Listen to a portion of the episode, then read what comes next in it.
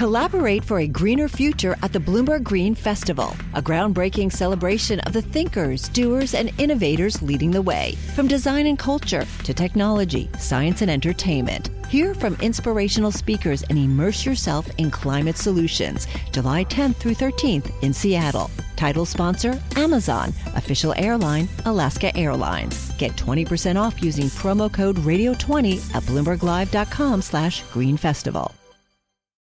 Live from our nation's capital. This budget thing is going to do nothing. Space Force, I still think it's interesting. President Trump not playing his cards yet. Headlines, policy, and politics colliding. Bloomberg Sound On. The insiders, the influencers, the insights. I would rather see a congressional solution. It's part of my DNA. The Senate map in 2020 looks a lot different than it looked in 2018. You really have a divide within Team Trump. The president has to do exactly what people sent him here to do, which is to get it done.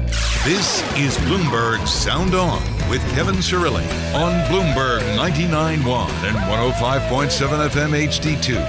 They're back. Lawmakers return from congressional recess, and we've got the latest on their to do list. They've got a lot to do. USMCA, gun control, will they, won't they do anything on gun control and pass? Oh, yeah, some spending bills to keep the government opened two political insiders to get us through their to-do list. Plus, what else? What else do they have their eye on in terms of Congress with lawmakers back from recess? Luis Miranda, former DNC communications director, is back. Brian Darling's here, former senior comms director to Senator Rand Paul. He's the founder of Liberty Government Affairs. Meanwhile, the president, did you see this over the weekend? Tweeting, tweeting about the Taliban meeting that he called off.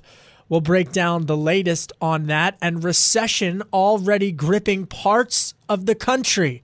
What does it mean for the 2020 election happening, kicking into full gear? Democrats descending upon New Hampshire over the weekend. And I'm going to check in with David Feder. He's the co author of a new book out with Justice Neil Gorsuch.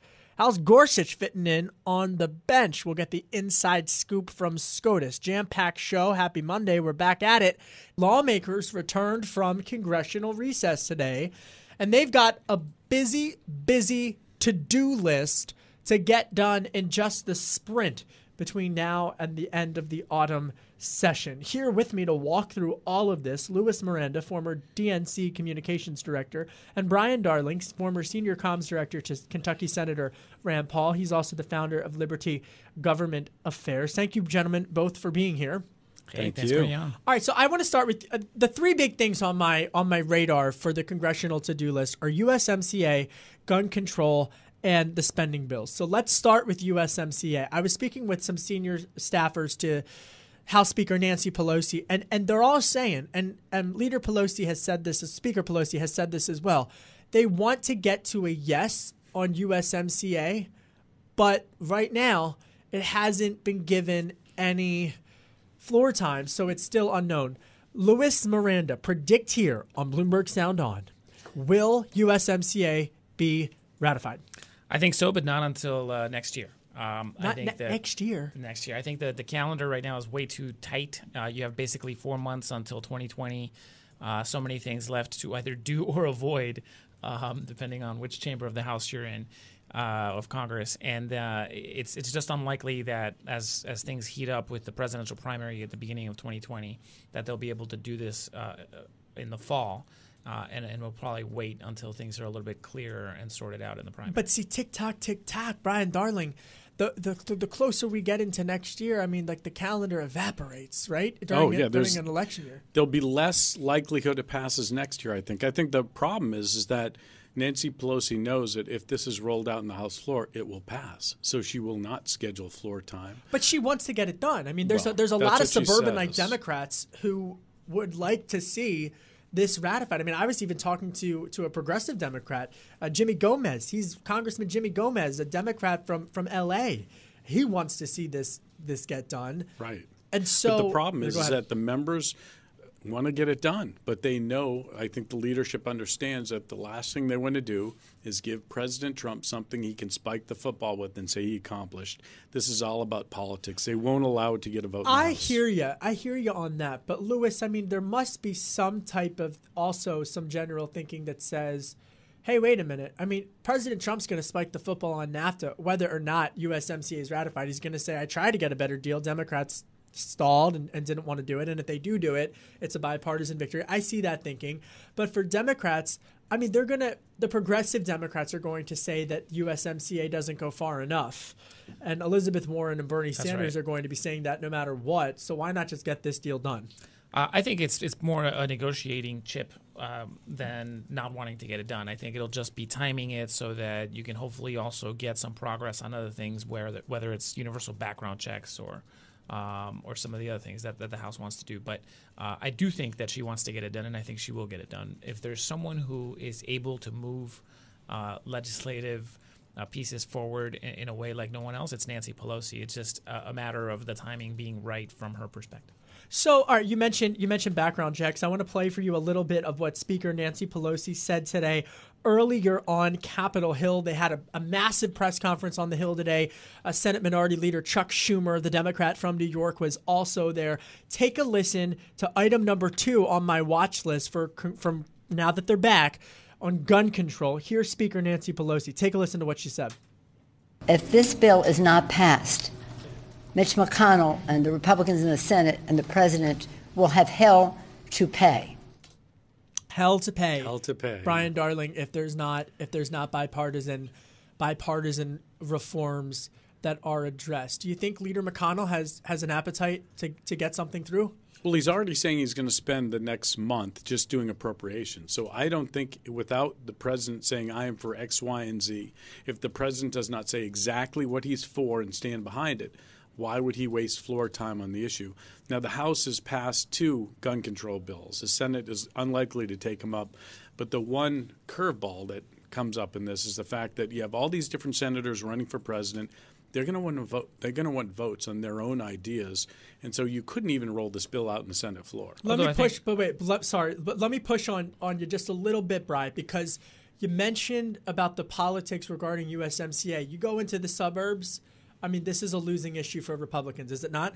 W- What guns? Yes. I don't think so. It depends on what state it is. In the suburbs, yeah, maybe a little bit, but think about the rural states. There are a lot of rural states that uh, will not want to see a lot of what the Democrats are pushing. And you hear a lot of talk about assault weapon bans and, and limits on magazine sizes, yet the House has not passed a bill that touches on those issues. Brian, I'm going to take a little bit of what you said earlier, which is that you know McConnell would uh, doesn't put this on the floor because he knows it would pass, and and I think you're you're right, Kevin, that there is enough support out there, and the suburbs are what matters in a presidential election, and in a lot of these races that are going to matter uh, to maintain control of the Senate uh, for Republicans, uh, and so you know if you focus just on on the rural states, if you focus just on the uh, strongest Republican supporters, that's not going to keep you in control. So I think that's that's definitely an issue.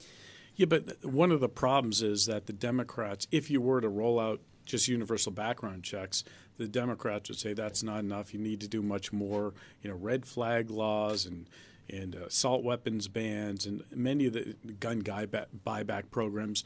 Those are all issues that Democrats are going to say, no matter what passes, we need more. You didn't do enough. Well, there's some. I mean, I think they're just. When I talk to Republicans and Democrats after this summer, there is an appetite for some. I mean, red flag laws. President Trump has said consistently is something that he would maybe be willing to consider. I mean, it, it would appear that that there is there is some consensus. We've talked on this program about information sharing with big tech companies, working with the feds, working with local law enforcement enforcement officials to apply the same type of strategies that are applied for overseas terrorists with domestic terrorists here in the United States and the public-private sector partnerships. All right, that's number two, gun control. And then they got to keep the government open. Oh yeah, don't don't forget about keeping the government open. The House has already passed, I believe it's 12 spending bills. They've got them through. The Senate now has to do that. McConnell, Leader McConnell, Bryce told us he's committed to, to doing that. Are we going to have another government shutdown, Bry? Well, if we were, it won't happen in at the end of this month. They're going to do a continuing resolution that kicks it to before Thanksgiving or maybe after Thanksgiving. But the one thing that there is bipartisanship on is spending money, and so I think they will come to a deal at some They point. They always find a way to spend money in Washington. Look, this is an important one because a few weeks ago there was the uh, agreement on the sequestration, and a lot of people thought that this was something that was now punted entirely up until after the presidential election, and it wasn't. Uh, It's a not- number yeah, of what happened? There's a number of important agencies that simply were not funded. The State Department, uh, Department of Defense. Um, there's a lot there that is still up for debate. Uh, and that's going to be contentious. The Defense uh, Authorization Act, for example, is one that is very difficult right now because Trump has drained $3.6 billion away from military projects to fund the border wall that Mexico supposedly was going to pay for. So that's just one example So, of, of one that, that could get much more contentious and that may not be just a continuing resolution until I think in 21 days we uh, it it may come to the to the last second before they extend it to to uh, Thanksgiving. So you you're not con- just till Thanksgiving. if if if that, Oh, I mean, we'll see we'll see what happens. I think So we're, we're gonna going to be here for Turkey Day. About I can just see it now, the TikTok clock, and whether or not. And uh, you know what? Hey, we're grateful that we have stuff to talk about and that we can do this. But you know, keep the government open. As long as there's funding go- for the turkey part. yeah, we'll have sound on catering. Uh, anything else on your radar for the uh, for now that lawmakers are back that you think they'll try to jam through? I mean, there are so many issues they need to deal with, but no, I think Yeah. it is all about funding the government. I think Republicans will avoid a big debate in guns. I think Democrats will avoid the debate in the trade agreement because they're ju- they just don't want to have it out there. Right. They don't want to be debating these issues. Impeachment is definitely Oh, going to be another right. issue that's going to come up. I think uh, the judiciary and the House is uh, ready to move forward, uh, and uh, especially on investigations that look at not just the Russia probe, but several other ways that Donald Trump is enriching himself in office, and how that could potentially be uh, a violation of the emoluments clause. So I think that you're going to see a much more serious effort at impeachment because uh, a lot of Democrats in the House don't just feel that it, it, it almost doesn't matter whether it's good or bad politically. It's terrible that they're not doing what they need to do as as uh, their constitutional duty. Lots to talk about. Panel stays Luis Miranda and Brian Darling. Just as a disclaimer, Michael Bloomberg, owner of Bloomberg LP, the parent company of Bloomberg News, founded and helps fund Everytown for Gun Safety, a nonprofit that advocates for universal background checks and other gun provi- uh, gun violence prevention measures. I'm Kevin Cirilli, Chief Washington Correspondent for Bloomberg Television, Bloomberg Radio. Coming up, we're going to talk about Supreme Court as well as the recession fears that are already gripping parts of the country. Download the Bloomberg Sound On podcast on Apple iTunes at Bloomberg.com or by downloading the Bloomberg Business app. You can also find us on radio.com, iHeartRadio, and Spotify. You're listening to Bloomberg 99.1. You're listening to Bloomberg Sound On with Kevin Cirilli on Bloomberg 99.1 and 105.7 FM HD2. We're doing very well against China, and we could very well have a new high in our stock market. We have gained trillions of dollars of worth, and China has lost many, many trillions of dollars, including 3 million jobs, including companies that are leaving China. Yes, they want to negotiate very badly. That was President Trump speaking earlier about the U.S. China trade policies. I'm Kevin Cirilli, Chief Washington Correspondent for Bloomberg Television and Bloomberg Radio. We're here with two political all stars Luis Miranda, former DNC Communications Director, and Brian Darling, former Senior Communications Director to Kentucky Senator Rand Paul. He's the founder of Liberty Government Affairs. Gentlemen, thank you for being here. There were some China economic numbers that were released over the weekend that suggested that well, not, they're not as ba- things aren't as bad, but there's a decline in the imports coming into the United States from China as a result of these tariffs. Potentially, these numbers weren't as bad as they could have been, but they were still sh- somewhat showing a decline. Then I'm reading this story on, on Bloomberg Business Week, a great story. You have to read it by Shawn Donnan. And the headline reads Recession already grips corners of the United States, menacing Trump's 2020 bid. The president's trade wars are creating a scenario similar to 2016. You look at manufacturing numbers, manufacturing uh, activity seasonally adjusted has been in decline in the second quarter of 2019.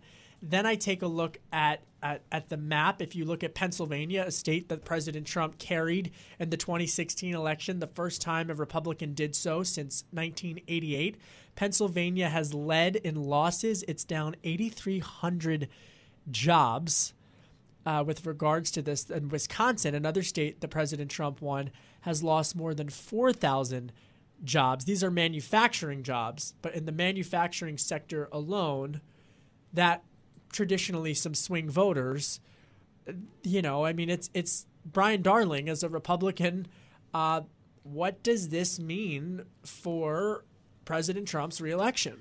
Well, I mean, these are tough numbers, but they are balanced out by the meta numbers when you look at the economy at, at large. When you look at the numbers, uh, over a million jobs created this year, over 4 million jobs created since he was sworn in, very low unemployment numbers, historically low, and historically low for African Americans, Asian Americans, women. I mean, the numbers, the big numbers on the economy are good. And although there has been a lot of volatility in the stock market, stock market's still doing pretty well. So you know, obviously the economy is going to be very important.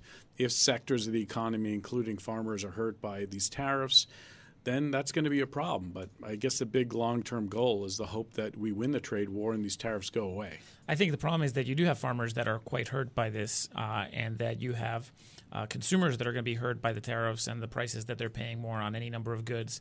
Uh, and then on top of that, uh, when you consider that the indicators on uh, factory jobs and, and states like Pennsylvania and Wisconsin are going to be asking, are we better off than we were four years ago? It does spell trouble for the president, and it does signify uh, a problem going forward. Even if the economy is still on, on some kind of uh, solid footing, uh, the signs of recession are there, and, and that's troubling for the people in the states that are critical for him to get reelected. So, uh, just to, I think the point that I'm hearing from both of you is that the issue of the economy right now and whether or not there's going to be a slowdown or, or a recession has largely been politicized. And so the more the Democrats can politicize it and, and the more that Republicans can politicize it, doesn't really matter if you're one of those 8,300 folks in manufacturing who lost a job in Pennsylvania.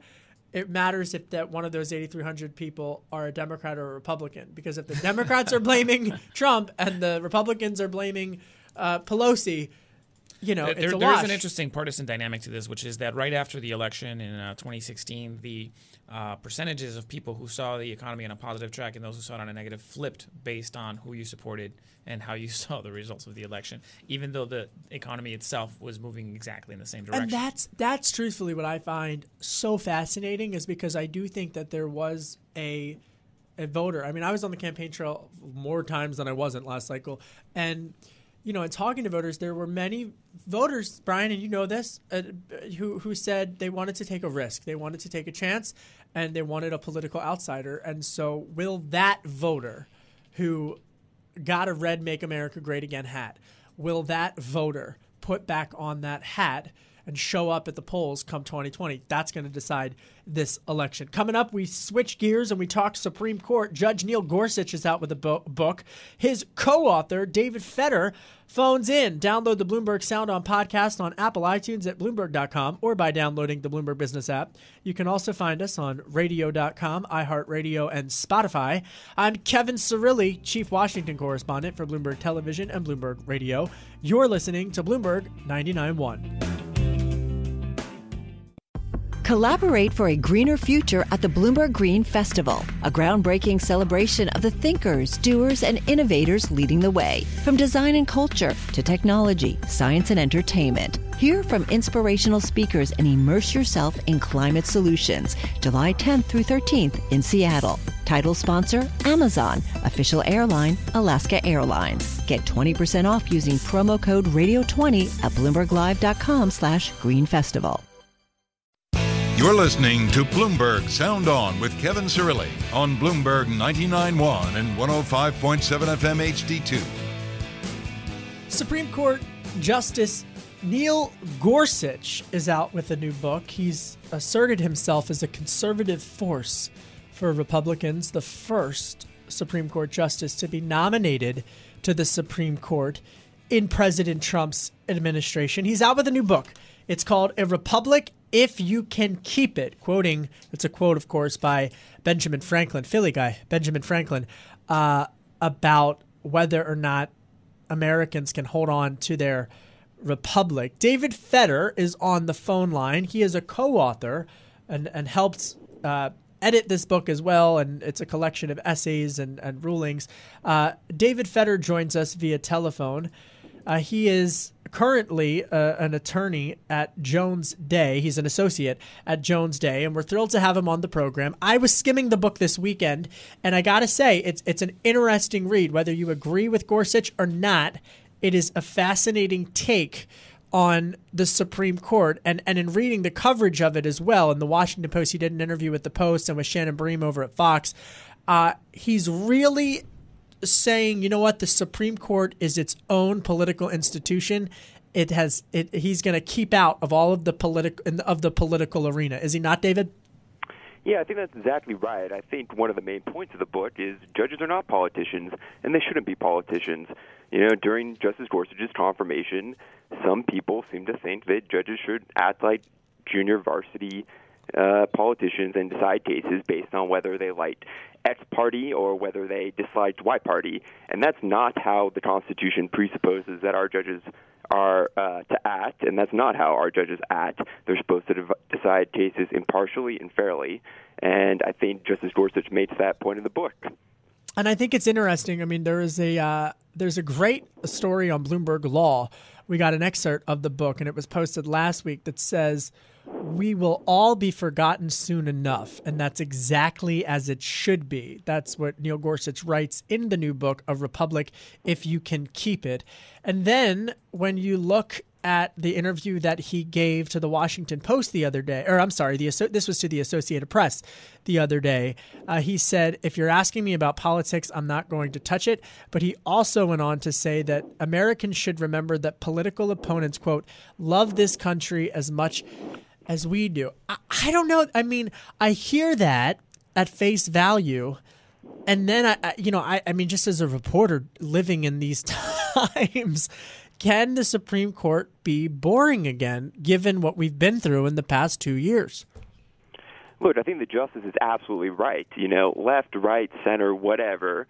Everyone in America loves America. Now, they might have a little bit different view on where we should go or how we should get there, but I, I think the justice's point is we shouldn't demonize people we disagree with. Part of having a republic is having civil disagreement with one another. As the justice likes to say, it's one of his favorite quotes, you know, you got to learn to disagree uh, without being disagreeable. And that's something he really embodies. You know, he has great relationships with every justice on the court. Uh, you know, he's been doing a lot of actually joint civics and civility appearances with Justice Sotomayor and uh, they they too have formed quite a bond. You know, one of the funnest moments of this past term in the Supreme Court was Justice Sotomayor was giving a hypothetical about a case during oral argument about how much force was needed uh, to trigger a statute. And she reached over and pinched Justice Gorsuch playfully, and the justice responded playfully and, and sort of made a face, and the courtroom laughed. You know, and it's little moments like that that just the justice embodies. Uh, he treats everyone with respect, and he's extremely civil to everyone, whether or not you know you like him or not. David Feder's on the line. He's an associate at Jones Day. He's also a contributor to Justice Neil Gorsuch's new book, A Republic, If You Can Keep It. What is what is how has Gorsuch made an impact on the Supreme Court so far? What is he what has he been doing? I mean, so much attention recently has been on Kavanaugh, but but how has Gorsuch impacted the Supreme Court lately? Yeah, I think the justice has written some very strong originalist opinions, which prove that originalism is not a philosophy that's conservative or liberal or has any particular valence. It's a philosophy which enforces the Constitution. Um, and I think he's really done a great job of being independent, deciding every case uh, according to where the law and facts lead him. Um, he's decided some very important cases, in particular with respect to the void for vagueness doctrine which is a doctrine that means the law is so vague that a judge has to sort of make it up. Uh, it's too vague for judges to enforce because it would violate the separation of powers. Judges aren't to make up what the law is, they're only to interpret it fairly and apply it to the parties before them impartially. So, one of his biggest rulings, for example, uh, he was the fifth vote in a case called Sessions v. Dimaya, which involved whether an immigration statute was too unconstitutional to be applied to an immigrant. And he said, yes, this statute leaves it all uh, in the judge's head to sort of make it up, and, and that's not appropriate. And, you know, that wasn't a normal. Uh, five four, but I think that just goes to show that originalism really there's no political valence to the philosophy, and I think the justices' opinions have demonstrated that. David Feder is on the line. He uh, went to Harvard Law. He's an associate at Jones Day, a contributor to Justice Gorsuch's new book, A Republic If You Can Keep It, Originalist. If you're getting in your car on your way home from work and you don't know what orig or you forget, dust off the Harvard Law book for me. What does originalist mean? Huh. Original is really just a fancy label for, you know, judges shouldn't make it up. Judges should apply the words on the paper as originally understood. So the judges can't update the meaning because they would prefer a different meaning. They can't give away your rights uh, when it's in the Constitution. They simply read the words on that paper, determine what it means, and apply it fairly.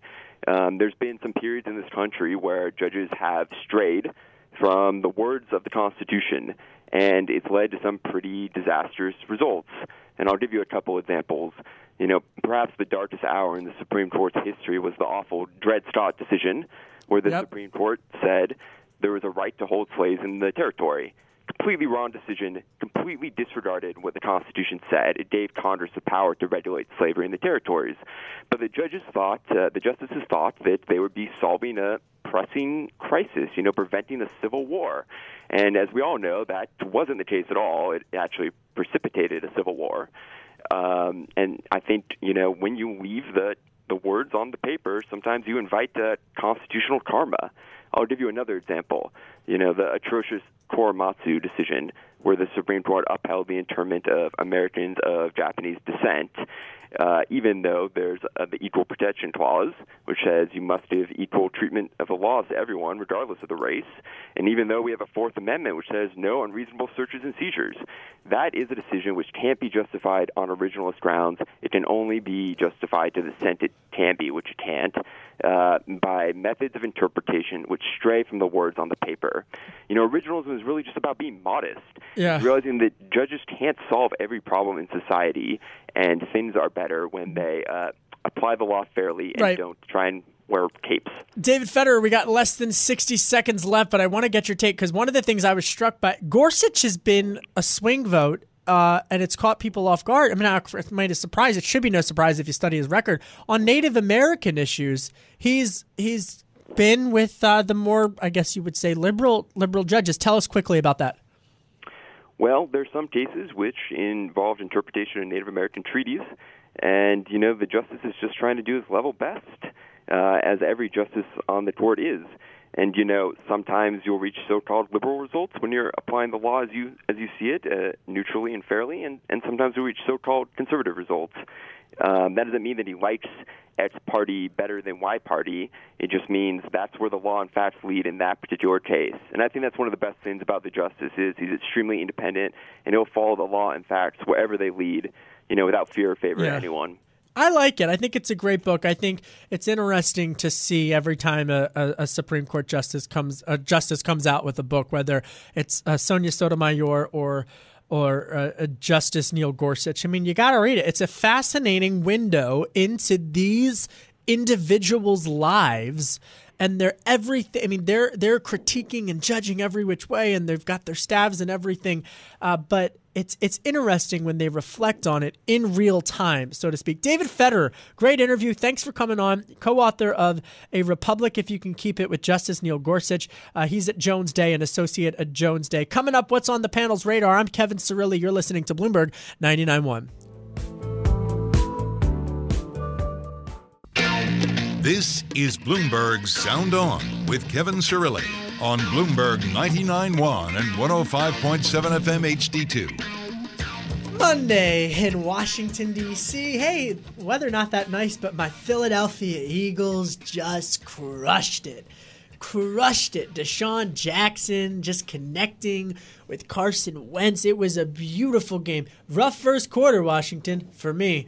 But hey, we pulled it out in the end. I'm thrilled. Sorry for the loss, but I'm not really. I'm Kevin Cirilli, Chief Washington correspondent for Bloomberg Television, Bloomberg Radio, a Philly fan till I die. And I, I gotta gloat. I just I gotta gloat. Brian Darling's here, former senior communications director for Kentucky Senator Rand Paul, founder of Liberty Government Affairs. Luis Miranda, former DNC communications director. Brian, who did you how'd you do yesterday? Patriots did great. God Almighty! I, I like knew you were a Patriots. They had a good but I- Saturday too Oh, with Antonio Lord. Brown. Oh yeah, classy, classy operation. Bill Belichick's running up there. Um, all right, this is time switching gears. We're not a sports show, Kevin. Stay focused. Uh, we're not an Eagle show, actually. Um, uh, what's on your radar? So this is the the time in the show where we where we go through what are what is on everybody's radar. Brian Darling, what's on your radar? Well, one of the things that's on my ri- radar is earlier this year, um, the House passed a measure that restricts the Justice Department from prosecuting states that allow adult use of medical marijuana. Now, the big question is will Congress do anything more? Will they pass a SAFE Act, which allows safe banking uh, in states? It allows banking in states that have allowed and, and made it okay to grow and sell cannabis. And that's something that I'm looking at to see if Congress is going to take any action in that space. Did it pass the House? Safe banking hasn't passed the House yet. It's, it was supposed to come up before the recess, but I think most expect it to come up sometime this fall. Pretty bipartisan issue now. Very. Yeah, I mean, I'm, I'm surprised. I mean, they should tack that on to one of them. I mean, they, who knows what they're going to do. That's a good one. We're watching that, um, and and we know that there is bipartisan support. We've talked about it on this show multiple times. Luis, what is on your radar? Well, I'll tell you what's on my weather radar, which is that Commerce Secretary Wilbur Ross apparently uh, threatened to fire people in the Birmingham office of the National Oceanic and Atmospheric Administration The weather because they stood up. They stood up to Donald Trump to say, no, no, no, wait a second. There's no threat to Alabama. And it looks like in this administration now we can't even trust the weather without some sort of politicization. Wait, wait, wait. We that's gotta that's slow really down. troubling. This is breaking. Ross and the weather. Uh, so essentially, he reached back out to the NOAA, which is the I'm gonna, I, I, which is the National Oceanic and Atmospheric Administration, on Friday, and he threatened to fire the top employees there after one of the weather offices in Birmingham, Alabama, contradicted the Sharpie Gate scandal, which I've stayed Gate. away from. We were so close to not talking about Sharpie You almost Gate. made it. I told Christine Barada and KO, who's back in the control room, I said to them, we, we, we were like, we must be the only show that has not talked about Sharpie Gate. Luis Miranda comes You're and welcome. just Uh, you takes ruined a it. But I gotta tell what's worried about. and sketches it all over. all over. Permanent one. Listen, the, I think the biggest problem with this is that this is supposed to be government data and government information that's used across the board that people can rely on. So whether you have WeatherBug or the. Weather Channel, they're getting their information from I NOAA. If I you can't trust can't NOAA care. anymore, that's a problem. I trust no. I can't care about Sharpie Gate. All right, what's on my radar? President Trump. Um, did you hear about this at Camp David? He tweets out on Saturday night that he's he was going to have a meeting with Taliban officials. We're two days away, mind you, from the from the anniversary of the September 11th attacks. He was going to meet with Taliban leaders and the president of Afghanistan at Camp David, but he called off the meeting because of the bombing attacks that have been going that the Taliban have been responsible for. He wanted to meet with Afghanistan leaders because uh, of, of discussing U.S. withdrawal from Afghanistan, but the Taliban has continued continued with these attacks, and he called it off. Take a listen to what President said about the Taliban meeting uh, earlier today. Here he is. We had a meeting scheduled. Uh, it was my idea, and it was my idea to terminate it. I didn't even I didn't discuss it with anybody else. Adam Kinzinger, he's a congressman, he's a Republican congressman who serves on House Foreign Affairs. He had concerns about this meeting even being discussed. Take a listen to Congressman Kinzinger and what he said about it over the weekend. To have them at Camp David uh, is totally unacceptable. The president did the right thing by walking away. I'm very concerned, though, that we were really close to having Taliban leaders there. It is it, it- is fascinating because here we are uh, uh, nearly two decades after September 11th, which will mark this this week, and the, the the prospects of withdrawal from Afghanistan, the longest now war that the U.S. is currently involved in, and the president seemingly having this meeting at Camp David, but then at the last minute you know, the president saying that the Taliban was using these attacks as leverage, which is horrific, and there was 12 individuals killed in Kabul and uh, uh, more than uh, two two dozen injured uh, as a result of this, according to reports. But but this, I'm curious, Luis, for your for your perspective on this and what Democrats have been saying about this. Do they agree with Congressman Kinzinger? Uh, I think there's pretty wide agreement that it was poorly thought out, that he didn't really spend the time to plan, that he left out the main national security apparatus that's supposed to work and deal on something like this before you even get to the point of the president making a decision on it. So uh, I think there's pretty broad concern bipartisanly uh, on on the fact that it's just uh, him trying to get a victory haphazardly without doing the work to make sure uh, that it's worth it. Uh, as far as a meeting itself goes, uh, look, I think that's something down the road that you know at times we have to meet with unsavory characters to to uh, come to peace. So I don't think Pompeo is entirely wrong when he says that, but. Uh, it's just another example of Trump doing things wrong and, and badly. It is it is going to be interesting to see. I mean, this is a president, unfortunately, we have to leave it there.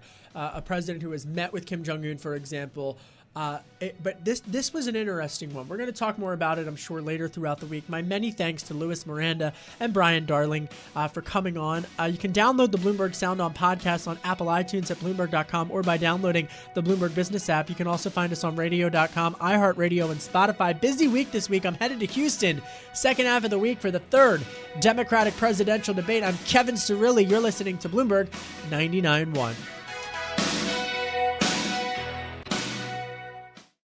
Collaborate for a greener future at the Bloomberg Green Festival, a groundbreaking celebration of the thinkers, doers, and innovators leading the way. From design and culture to technology, science, and entertainment. Hear from inspirational speakers and immerse yourself in climate solutions. July 10th through 13th in Seattle. Title sponsor Amazon. Official airline Alaska Airlines. Get 20% off using promo code Radio20 at BloombergLive.com slash Green Festival.